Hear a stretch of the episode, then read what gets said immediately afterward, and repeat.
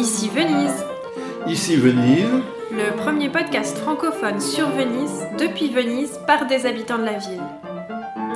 Tour à tour amoureux de la ville, critiques, inquiets, bienheureux, ironiques et auto-ironiques, mais aussi engagés, Ici Venise, un podcast cousu main par Inonago, également au piano. et Philippe Gau, journaliste et aussi mon papa. Et oui, Bonjour chères auditrices et chers auditeurs d'ici Venise, et bonjour Philippe. bonjour à toutes et à tous, bonjour Ilona. Alors vous voyez, on ne vous a pas abandonné. Vous avez peut-être pensé, mais où sont-ils passés?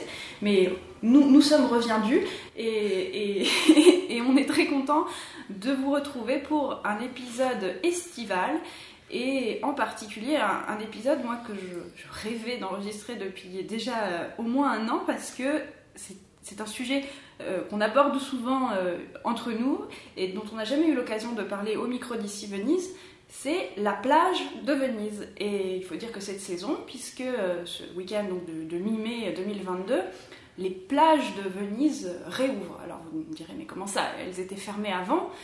Eh bien justement, vous, allez voir quelle, quelle relation les Vénitiens, et peut-être même plus généralement les Italiens, entretiennent à la plage, à la mer, et, et comment euh, ce, ce paysage de la plage de Venise, mais où est-elle? Au Lido, comment ce paysage est organisé pour, euh, pour le bain? Alors d'abord, il n'y a pas de plage à Venise. Alors, il n'y a pas de plage à Venise. Euh, pire, pire encore, euh, c'est un véritable tabou et un interdit que de faire un, un bain dans les canaux de Venise. On en a souvent parlé ici. Alors, la, la peine, c'est une amende, parfois même le daspo, c'est-à-dire le bannissement de la ville. Et euh, vous êtes sûr que vous serez lynché sur les réseaux sociaux pendant au moins deux jours. D'ailleurs, ça vient de se produire parce que le, euh, le, le maire de Venise s'est illustré. Alors, est-ce que ça a été mis en scène ou est-ce que c'est réellement euh, quelque chose qui s'est produit spontanément? Il se trouve que le maire de Venise, qui est un homme de terre ferme, il n'habite pas à Venise, circulait dans son motoscafo, c'est-à-dire bateau à moteur genre taxi vénitien, sauf que lui, évidemment, c'est un c'est le sien ou c'est celui de la, commune. Et il entrait euh, dans le grand canal euh, à l'intérieur du centre de Venise au moment où euh, euh, quelqu'un, euh, un- quelqu'un de passage, était en train de tenter un bain près de, près de la gare, un bain dans, le grand canal. Donc quelque chose de rigoureusement interdit. Et le maire, son sang a bouilli, il a fait marche arrière avec son bateau, il est descendu, il a interpellé le, malheureux baigneur. La police locale est arrivée sur le fait qu'il a été Arrêté. euh, arrêté, euh, certainement même un peu admonesté.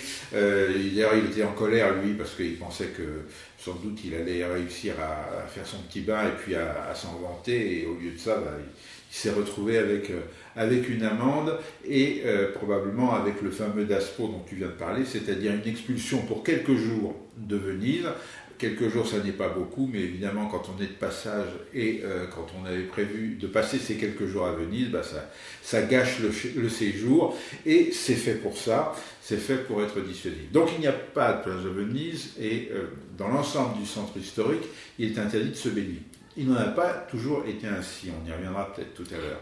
Mais euh, aujourd'hui, c'est vraiment euh, très très très mal vu, et plus que ça, vous l'avez compris, euh, de se baigner à Venise, même dans des canaux où ce serait éventuellement possible. Oui, Bon. alors justement, lors d'événements de ce type, on dit toujours Venise n'est pas une plage. C'est aussi une manière de dire que, bon, bien sûr, il ne faut pas euh, même s'y tremper l'orteil, mais aussi qu'il faut euh, adopter cette fameuse attitude décorosa dont on a eu l'occasion déjà de parler lors du précédent épisode d'ici Venise au sujet du pique-nique. Donc, c'est-à-dire en gros de pas se mettre torse nu ou avec un haut de maillot de bain quand on est une femme et qu'on marche dans la rue.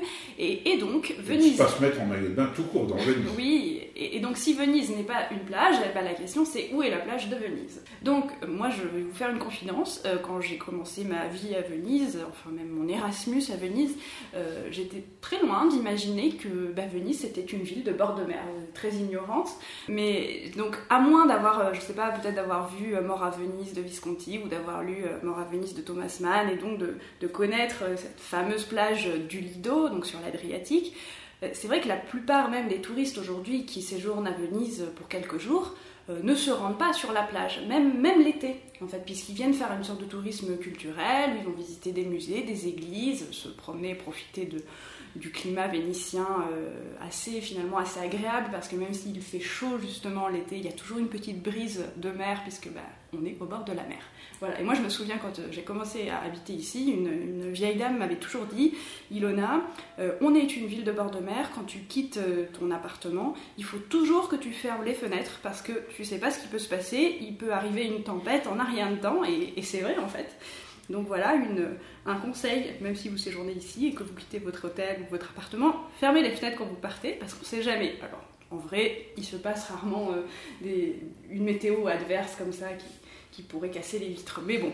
Rarement, mais ça arrive. C'est-à-dire que euh, si on est à Venise euh, euh, pendant deux, trois mois, il peut y avoir un, aquazzone, c'est-à-dire une sorte de, de grosse pluie, brusque qui va, qui va durer peut-être que 10 ou 15 minutes, mais qui en effet est capable de, de provoquer des dégâts sur les fenêtres, à l'intérieur d'un appartement si vous avez laissé euh, les fenêtres ouvertes ou sur, euh, sur la terrasse si vous avez la chance d'avoir une terrasse, si vous avez laissé euh, les parasols ouverts et tout ça.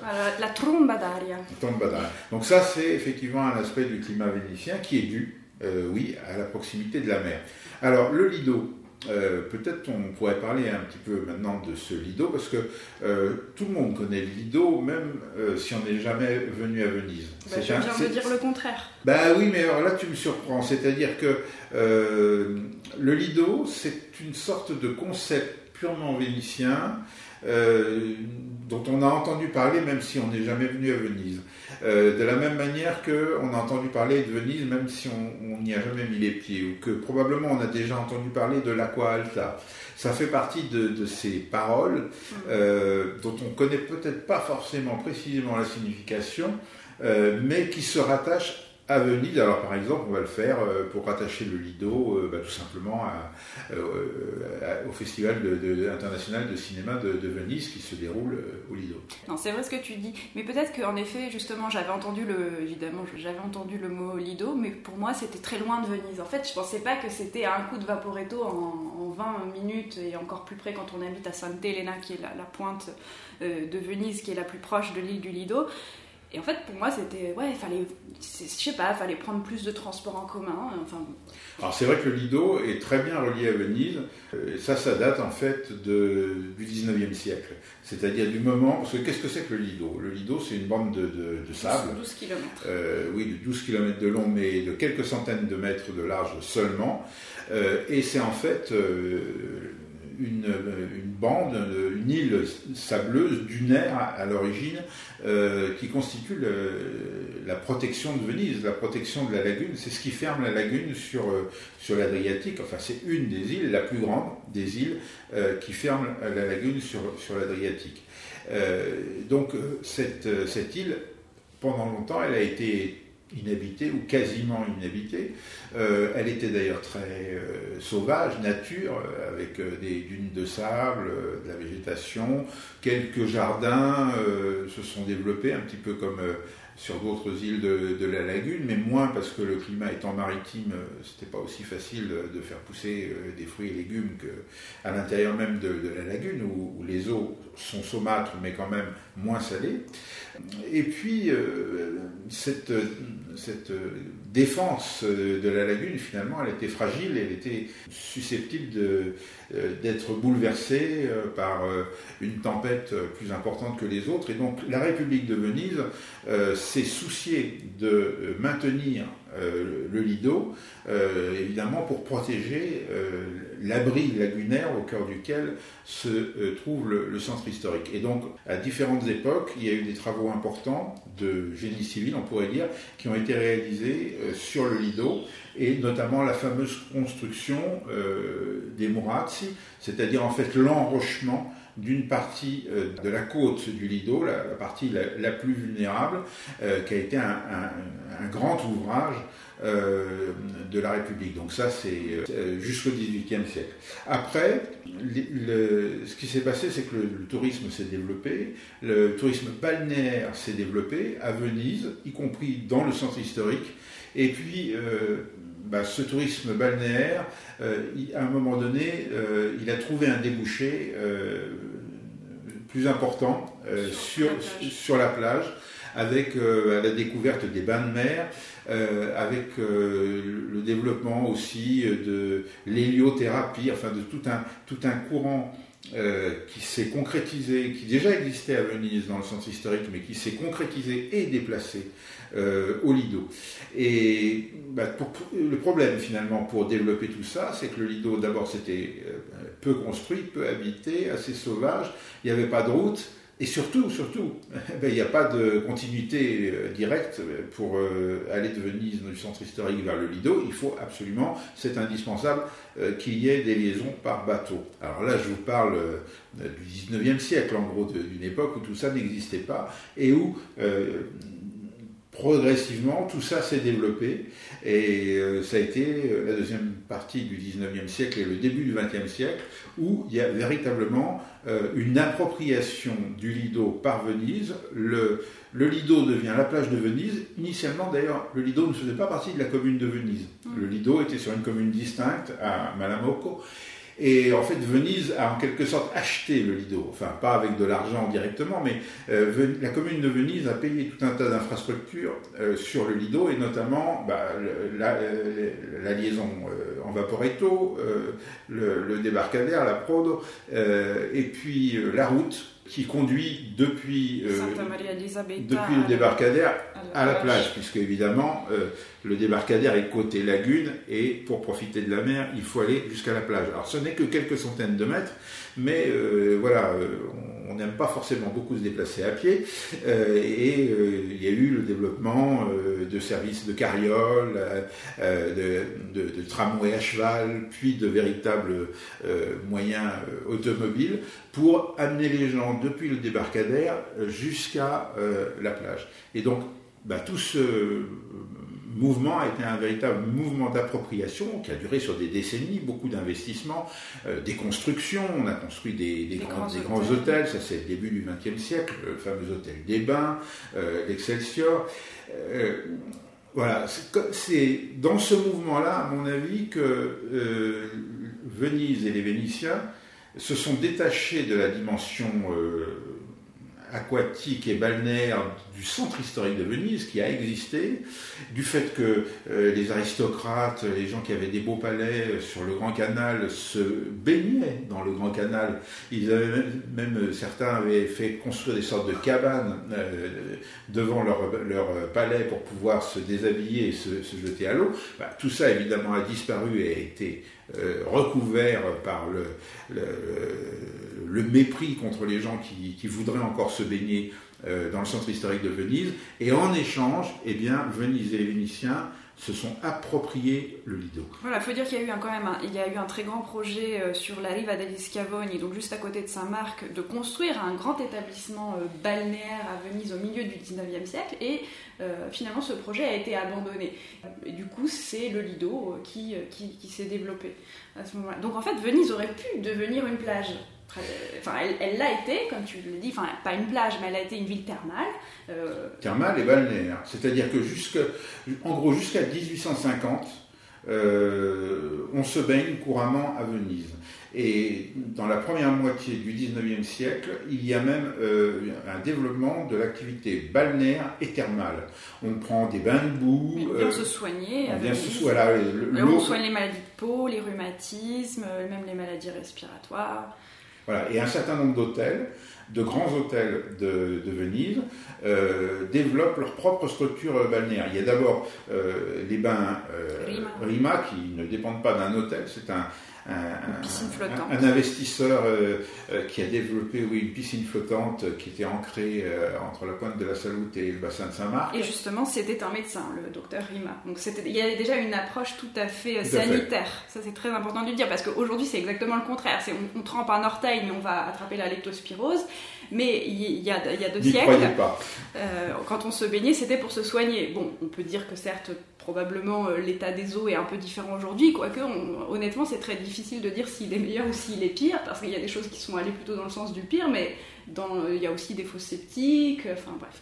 Voilà, en tout cas, jusqu'à la moitié du 19e siècle, pendant toute la première partie du 19e siècle, Venise se développe comme une ville touristique mais avec un tourisme balnéaire, euh, thermal, euh, médical, euh, qui tourne, qui gravite autour de la qualité des, eaux de la lagune et de l'association aussi très particulière et unique entre ce, tourisme d'eau et euh, le fait de profiter du patrimoine euh, exceptionnel, architectural et, et, euh, et, culturel de Venise. Donc en fait, on, a la possibilité de se baigner en, en, ayant devant soi le palais des Doges et le, le, campanile de, de Saint-Marc, avant d'ailleurs qu'il s'effondre et qu'il soit, ensuite, et qu'il soit ensuite reconstruit à l'identique. Et donc le, tournant, tu, as raison de, l'évoquer, le, coup d'arrêt euh, à ce développement thermal euh, et balnéaire de Venise, c'est un paradoxe, c'est la décision que la commune de Venise a prise de construire un grand ensemble euh, sur la riva degli Scaloni, un gigantesque établissement un peu à, enfin, à l'image des, villes thermales justement qui elles sortent de, terre complètement euh, pratiquement de, zéro et où on construit des, grands hôtels euh, pour, euh, contre la tuberculose ou que sais-je encore. Et l'idée donc de Venise, c'était de dire mais ce, développement thermal et balnéaire, c'est tellement extraordinaire, c'est tellement une source de richesse pour Venise, qu'on va transformer le centre historique, on va casser la moitié du centre historique et on va construire un énorme hôtel.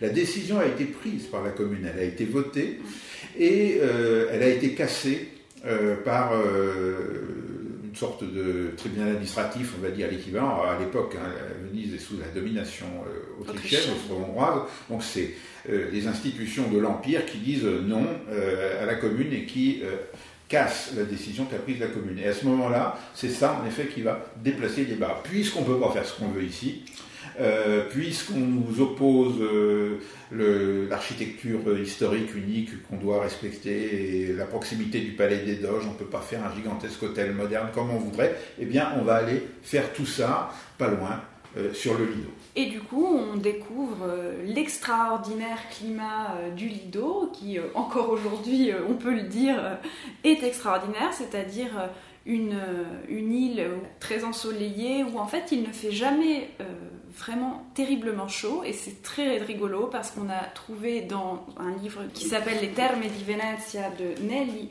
Nelly Elena Van Marchini, qui est donc une historienne vénitienne qui a sorti ce livre assez récemment, en 2015 je crois. Dans ce livre, il y a une illustration en français, une publicité pour la plage du Lido de 1908. Il y a une magnifique photo de la, de la plage de l'Excelsior avec l'hôtel, une photo, pardon, un, dessin de l'Excelsior. On dirait un, un, grand paquebot de croisière d'ailleurs sur cette illustration. C'est vrai, alors voilà ce que dit le texte en français. La plus belle plage du monde, station climatique et balnéaire de printemps, été, automne, climat sans variation de température, ni vent violent, brise de mer tamisée tonifiante, sans excitation, maximum 28 degrés. Voilà, donc c'est une publicité pour, pour l'hôtel de l'Excelsior, l'Excelsior Palace d'ailleurs. Et ça reste vrai, c'est ça qui est le plus extraordinaire. Malgré le, réchauffement climatique. Quand on lit cette publicité, qui a, plus d'un siècle maintenant, on dit en effet, euh, bah, peut-être qu'il y a le réchauffement climatique global, mais le climat local, il n'a pas tellement changé parce que c'est très exceptionnel qu'au Lido, mais aussi euh, à Venise, centre historique, la température dépasse 28 degrés. Voilà, vive la petite brise de mer.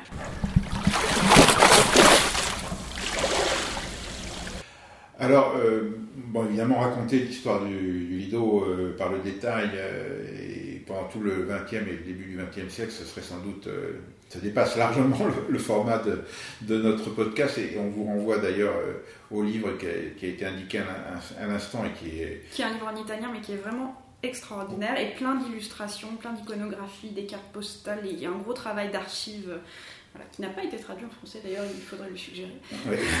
Donc on ne va pas rentrer dans le détail de l'histoire du, Lido. Néanmoins, de cette aventure du développement du Lido, des grands hôtels, du thermalisme, du développement d'un hôpital de la mer, euh, bah, finalement il ne reste plus grand-chose, sauf parce, que beaucoup de ces établissements sont aujourd'hui malheureusement à l'abandon ou fermés, enfin pas l'hôtel Excelsior, mais l'hôtel des Bains par exemple est fermé depuis des, années, l'hôpital de la mer est en, quasiment en ruine, il va de, de projet de relance en projet de relance mais il ne se fait rien. Mais il y a quelque chose qui demeure, et cette chose qui demeure, c'est la saison de la plage et son ouverture officielle.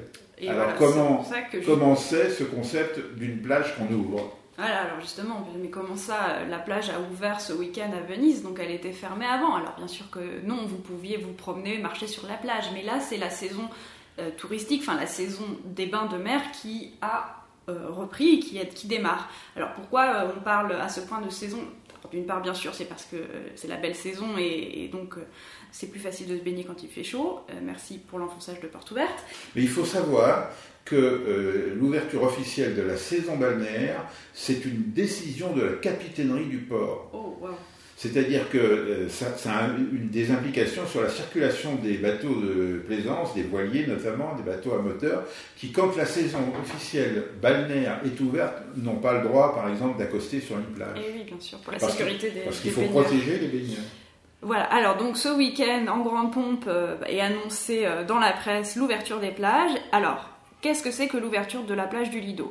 C'est d'abord la préparation pendant des semaines euh, du sable qui est euh, trié, tamisé, préparé, euh, les, digues, artificielles qui avaient été installées pour l'hiver pour protéger justement le, Lido des vents et les, cabanons de plage. Alors là, il va falloir qu'on parle de ces cabanons de plage parce que c'est une des spécificités quand même du Lido et depuis justement le, début du XXe siècle et qui, elle existe encore, et donc ces bagnes, donc ces établissements balnéaires où euh, il faut payer un droit d'entrée pour avoir une cabane ou avoir même simplement une chaise longue et un parasol.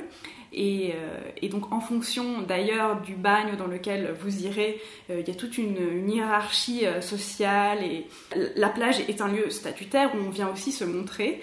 Comme, comme on va un peu au théâtre, comme on va à la Fenice, et donc il y a différentes formes d'abonnement, si à la Fenice, donc au théâtre, à l'opéra de, Venise, mais à la plage, on peut aussi prendre un abonnement pour la saison. Là, c'est pas la saison de, lyrique, mais c'est la saison euh, balnéaire. Donc de juin à septembre, mais maintenant c'est en mai. Donc voilà, ça commence maintenant mi-mai, puisque évidemment ça permet de gagner aussi un peu plus d'argent, un peu plus d'argent et de la terminer au mois de septembre. Vous pouvez prendre in prima fila, donc exactement comme vous irez à l'opéra in prima fila, vous pouvez louer une une cabane, par exemple, à l'Excelsior pour la modique somme de 11 000, euh, un peu plus de 11 100 euros la, saison. Euh, c'est pas gratuit d'aller se baigner euh, sur la plage. Alors, il, y en a, il, faut, dire qu'il y en a pour toutes les bourses ou presque. Là, là tu as, pris le, le, prix choc. Le prix superlatif. voilà, le prix impressionnant. mais finalement, les, habitants du Lido ou les Vénitiens, parce que beaucoup de Vénitiens prennent la cabane, comme on dit, euh, ils choisissent aussi en fonction de leur budget et ils s'associent à plusieurs pour prendre la cabane. Voilà, alors ça c'est vraiment quelque chose euh, culturellement très ancré, c'est de se mettre à trois ou quatre familles, voire plus, et euh, donc de louer une cabane au Lido pour toute la saison. Et ce qui est très sympa, c'est qu'il y a donc toute une vie qui, bah, qui se passe du matin jusqu'au soir. Hein. Donc on arrive le matin et évidemment comme il y a le restaurant, on peut aussi se préparer, manger sur place, et on reste toute la journée sur la plage.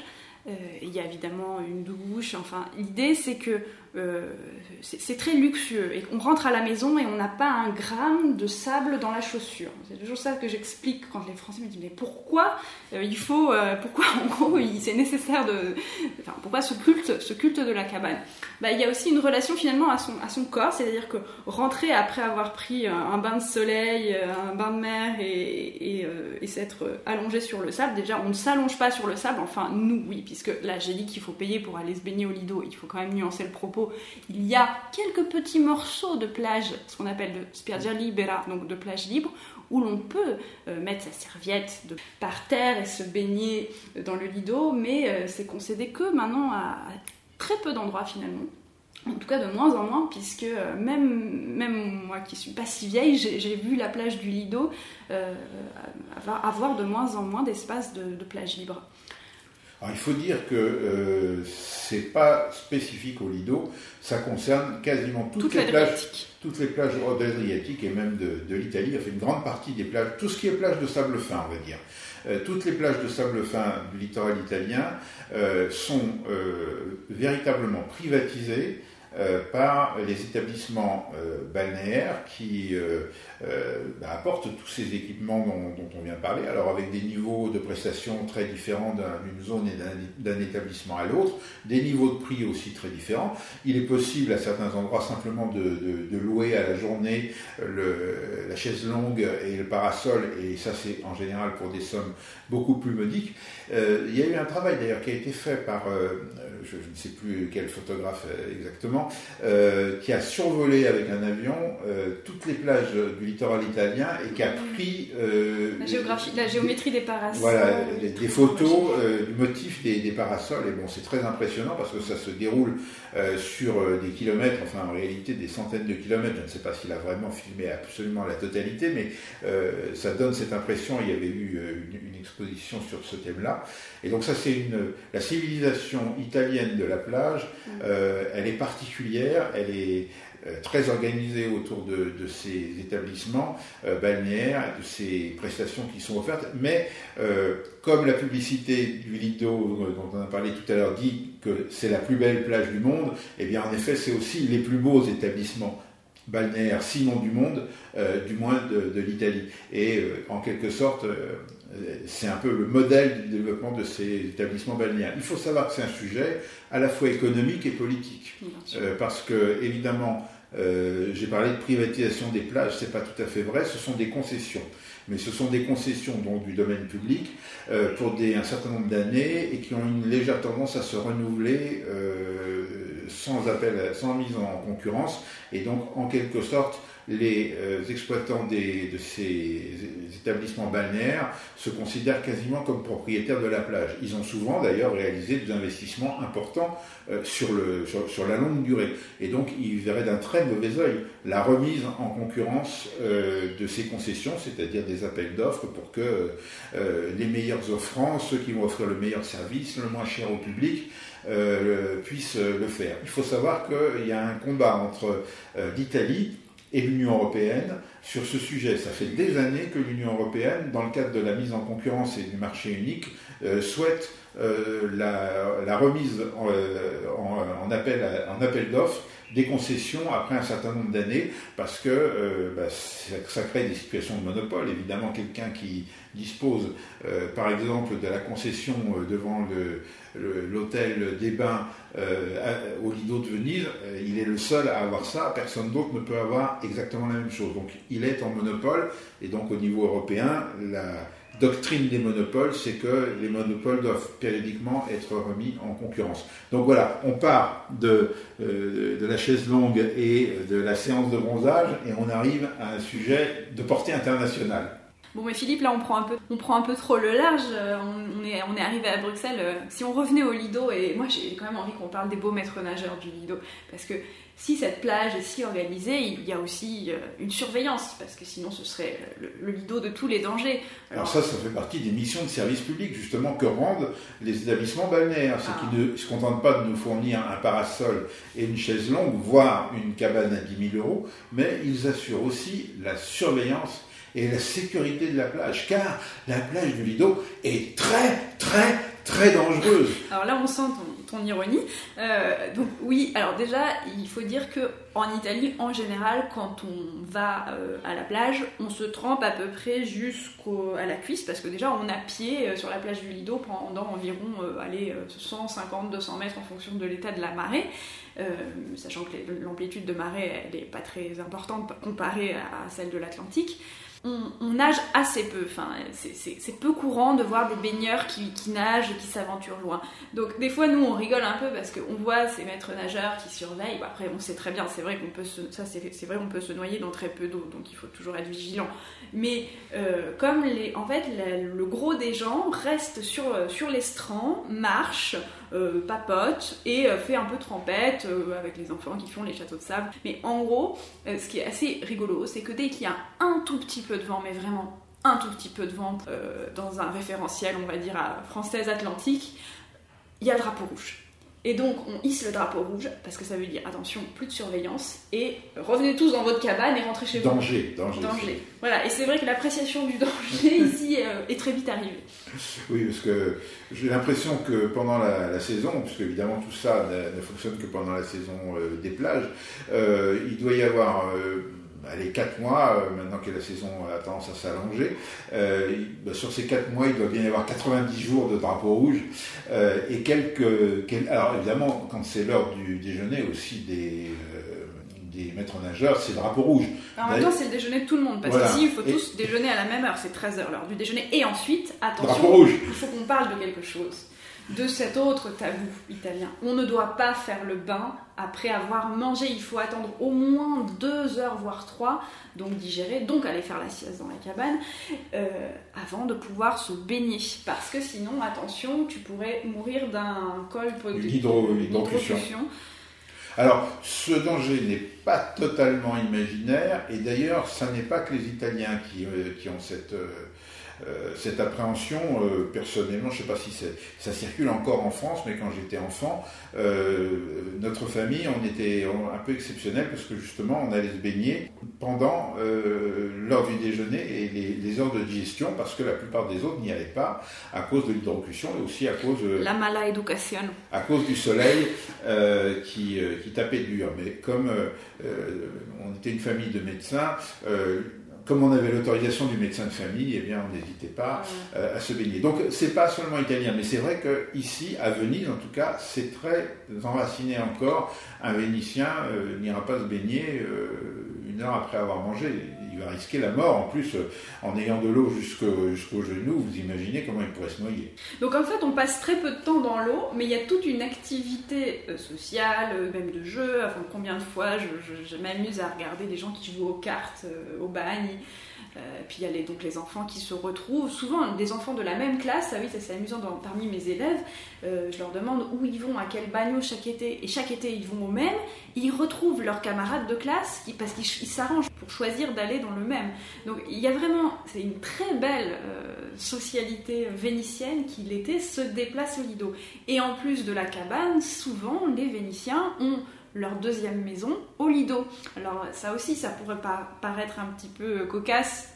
Euh, la, maison à la, mer. La, maison de campagne ou la seconde maison qui est à environ 20 minutes euh, de la maison principale, et eh ben non, c'est très courant d'avoir, alors pour les, les, les, familles bene comme on dit ici, donc benestanti, euh, aisées, même ce qui est classe c'est d'avoir la, la villa al Lido, mais même la casetta al Lido. Les Vénitiens se divisent en deux l'été. Ceux qui vont à la montagne et qui ont aussi une maison à la montagne, au frais, et ceux qui passent euh, l'été al mare. Oui, parce que euh, ça fait partie de la réputation du climat de Venise. Le climat de Venise, c'est étouffant l'été. Alors, euh, bon. Nous, on tempère un peu. Voilà, on tempère un peu parce que venant d'un pays où il fait couramment 37, 38, 39 degrés, euh, certains jours de, l'été, voire 40 euh, exceptionnellement, euh, et environ 14 la nuit. ici, en plein été, il peut faire 23, 24 la nuit et 28, 29 le jour. Et surtout, comme on est une ville de bord de mer, on le répète, et eh ben, il y a toujours un petit peu d'air, l'arietta. Et c'est ça qui sauve d'ailleurs Venise de, même par, comparé à la terre ferme ou à des températures, par exemple à Padoue, qui est si proche de Venise, mais où il fait euh, l'été globalement environ 6, voire plus. 6 euh, degrés de plus que Venise. Donc, la, la, plaine du Pô, on le sait, a elle aussi un climat euh, l'été vraiment très humide et très lourd, très chaud. Et donc c'est bien plus agréable de passer même à Venise du temps. Et on peut aussi d'ailleurs, quand on est très bénestante, faire les deux, c'est-à-dire d'abord passer un moment à la mer, au Lido. Puis après à Cortina. Et ensuite, voilà, aller quand il fait un peu plus chaud, c'est-à-dire début août, et que tout le monde d'ailleurs se déplace et va euh, dans, les, dans, dans, dans l'autre maison, dans la maison de famille, dans voilà. Et donc, on peut aller par exemple à Cortina dans le Pezzo, euh, ou d'autres ailleurs dans, dans les Dolomites, où euh, en plus d'un climat plus frais, très agréable, il y a la vue magnifique de la montagne. Je dis bien la vue, car de la même manière que les Italiens ne sont pas des grands nageurs et qui vont pas faire des nages de, plusieurs kilomètres euh, au Lido, c'est pas non plus des extraordinaires randonneurs. Enfin, il y en a. Hein.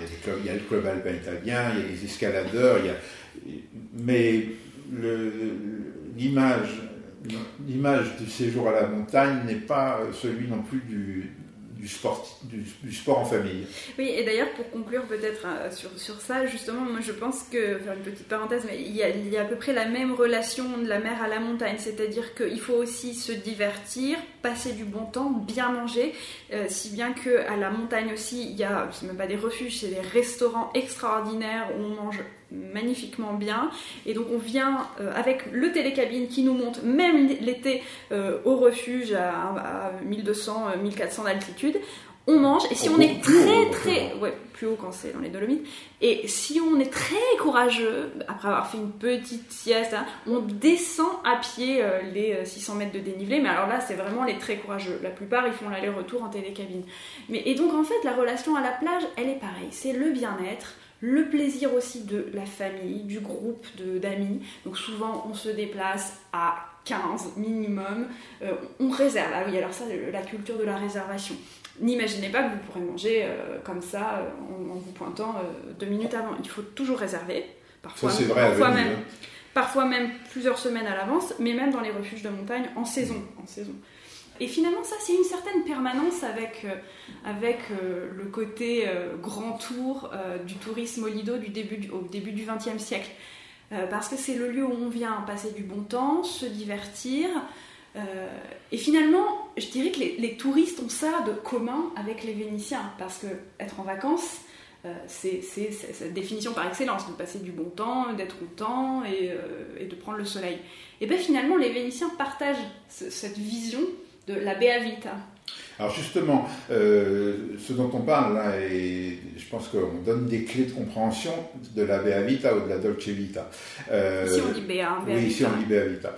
Mais, mais en fait, c'est une certaine qualité de vie qu'on s'accorde euh, avec les choses qu'on a sous la main. Euh, de prendre son temps et d'utiliser ce qu'on a sous la main, c'est-à-dire la beauté de la ville, la, mer, euh, la plage, euh, la montagne, tout ça dans un périmètre finalement relativement restreint, qui est celui de, bah, de la Vénétie historique pour, pour, les, pour les Vénitiens. Et je crois qu'on donne dans, dans ce, cet épisode un certain nombre de clés de compréhension, parce que au début, de prime abord, c'est un peu incompréhensible. à la fois cette relation bah, à la mer avec la cabane, avec euh, euh, ces bonnes tables, ces espèces de banquets qui se font euh, dans les établissements balnéaires, ou la même chose à la montagne, en effet, ces incroyables refuges hôteliers qui sont absolument partout dans, les, dans, la montagne italienne, en tout cas dans les Dolomites.